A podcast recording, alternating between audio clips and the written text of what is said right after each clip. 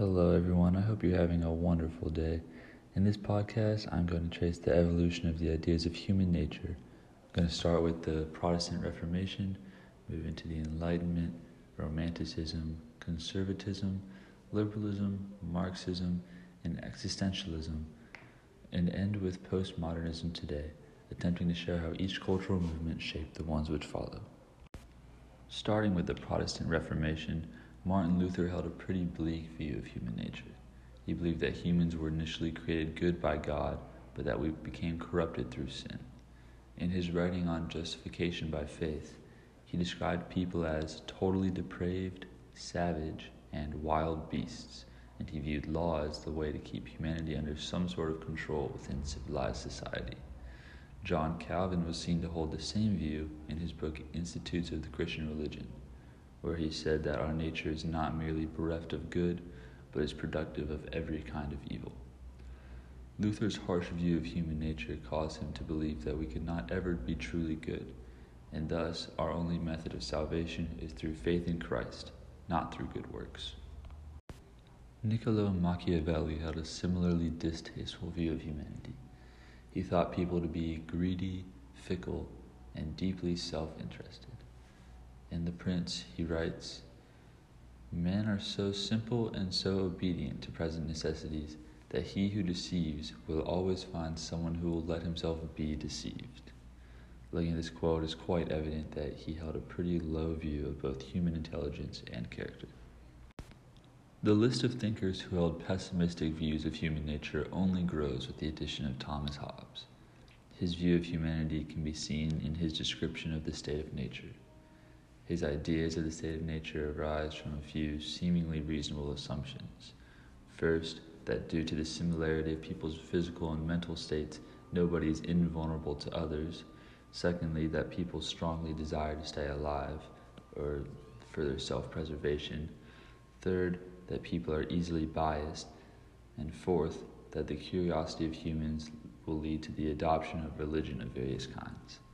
The state of nature, Hobbes argued, would amount to a dissolute condition of masterless men, without subjection to laws and a coercive power to tie their hands from rapine and revenge, effectively making civilized society unthinkable. He claims that without some sort of common authority to resolve the numerous disputes which would inevitably arise, the state of nature essentially becomes a state of war, a war of all against all.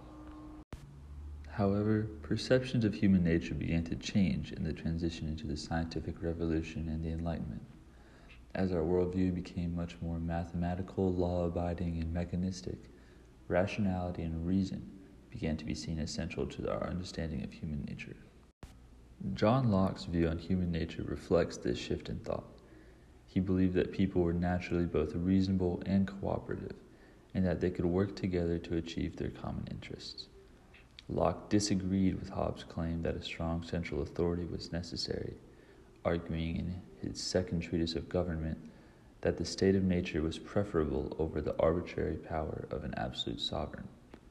Locke believed that the state of nature was characterized by human freedom and equality.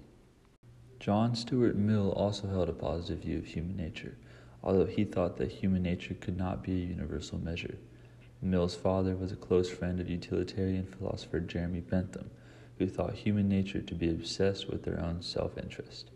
Mill, however, rejected this view, arguing instead that human nature consisted of both a desire for perfection and sympathy for others. He believed human nature to be quite malleable, however, rather than set in stone, claiming that people are capable of improvement. Mill argued that the exact science of human nature is an imperfect one in comparison to the exact sciences, because actions of individuals cannot be predicted with much certainty at all. Each person is a result of both their circumstances and their character, and because circumstances can vary so greatly between any two people, the nature of two people can never be exactly the same. Rousseau, too, held a positive view of human nature, arguing that people were naturally good but became corrupted by society. I personally found this view to be difficult to understand initially, as how can society, being only made up of humans that are naturally good, ever propagate corruption or evil? Rousseau claims that in the state of nature, when human populations begin to grow and center their focus around certain activities, the cooperation between humans begins to become unstable. Competition among humans develop, specifically for sexual partners, which leads to conflict. He believed also that the class divisions of civilized society led to people becoming competitive with each other, which likewise led to people losing sight of their basic human nature. In other words, society manages to transform the naturally good person into the self interested beast described by Machiavelli and Hobbes. Rousseau can also be seen as a precursor to Romanticism. The Romantics held a view of human nature that was quite similar to that of Rousseau. The Romantics wanted to restore man's relationship with nature. They believed that nature was pure and uncorrupted, and as humanity was born good and corrupted by society, it was in a return to nature that humanity could return to its pure and uncorrupted form and truly live a good life. Nature, Wordsworth writes, may teach you more of man, of moral evil and good, than all the sages can. Now, shifting into conservatism, the effects of Romanticism can be seen in Edmund Burke's conservative take on human nature.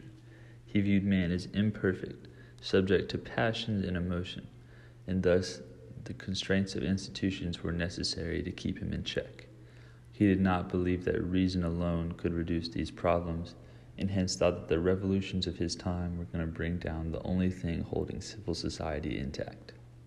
In general, conservative thinkers such as Burke hold a pessimistic view of human nature. This view arose from both the idea of original sin in Christianity and the lack of education of the masses in the 18th and 19th centuries.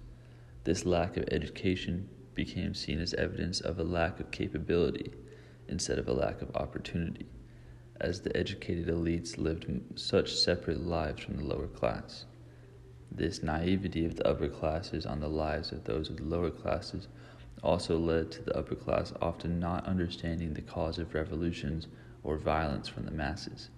These factors resulted in a view of human nature as violent, unintelligent, and subservient, needing governments to help restrain these negative qualities of humanity. On the contrary, liberal thinkers, such as we have seen so far in Locke and Mill, tend to have a more optimistic view of human nature. Liberalism assumes that humans are naturally rational creatures governed by reason instead of emotion, leading to the conclusion that we should be entrusted with as much freedom as possible. Now, shifting into Marxism, Karl Marx offers a theory of human nature that, as all of his ideas do, rest heavily on social relations. Marx criticizes the notion of human nature that previous philosophers promote, which conceives human nature as both permanent and universal, claiming instead that human nature is different for each individual, determined mostly through one specific social and historical formation. He did also argue, however, that man's nature is composed of tendencies, drives, and instincts to satisfy external needs. In his 1844 manuscript, he writes, Man is directly a natural being. As a natural being, he is on the one hand endowed with natural powers which exist in him as tendencies and abilities, as instincts. On the other hand, as a natural, corporeal, sensuous, objective being, he is a suffering, conditioned, and limited creature, like animals and plants. The objects of his instincts exist outside him, as objects independent of him, yet these objects are objects that he needs essential objects indispensable to the manifestation and confirmation of his essential powers. So, human nature for Marx is based on the idea that humans will necessarily act as to fulfill their external needs, whatever they may be. Sigmund Freud gives a similar take, claiming that human beings are primitive, driven solely by basic instincts, urges, and desires, which are only kept in check through a person's socialization. The individual he viewed as an enemy of society, with instinctual urges that must be restrained for the sake of society. In The Future of an Illusion, he writes that among our instinctual wishes are those of incest, cannibalism, and lust for killing. He also thought that human nature was largely based on the subconscious, causing him to view childhood, sexuality, dreams, and death as incredibly significant to truly understanding humankind. Unlike other modes of thought so far, in existentialism, the role of human nature takes a back seat. Sartre rejects the notion of a human nature or essence which precedes the existence of an individual. Rather, he says, existence precedes essence, meaning that we determine our own essence. Because of this, Sartre thinks that there aren't any general truths about what we should be, other than that humanity is condemned to be free. All of these ideas culminate in our view of human nature today within postmodernism. Postmodernists argue for human nature as social constructionism, meaning that people develop knowledge in a social context and that much of what we perceive to be reality in fact rests upon shared assumptions. The ideas of social constructionism are in a large part inspired by Mill, Marx, and Freud, in Mill's claim that circumstances shape one's character, in Marx's analysis that human nature is determined through one's social formation, and Freud's focus on the effects of the socialization of an individual. Social constructs become so ingrained that they seem to be natural, but rather they are the inventions of a given society. The postmodern view emphasizes the role of environmental factors in social relationships on human behavior as opposed to biological determinism. So there it is, my analysis of the evolution of human nature over time and how past ideas have shaped our present mode of thought. Thank you so much for listening, and I hope you have a great day.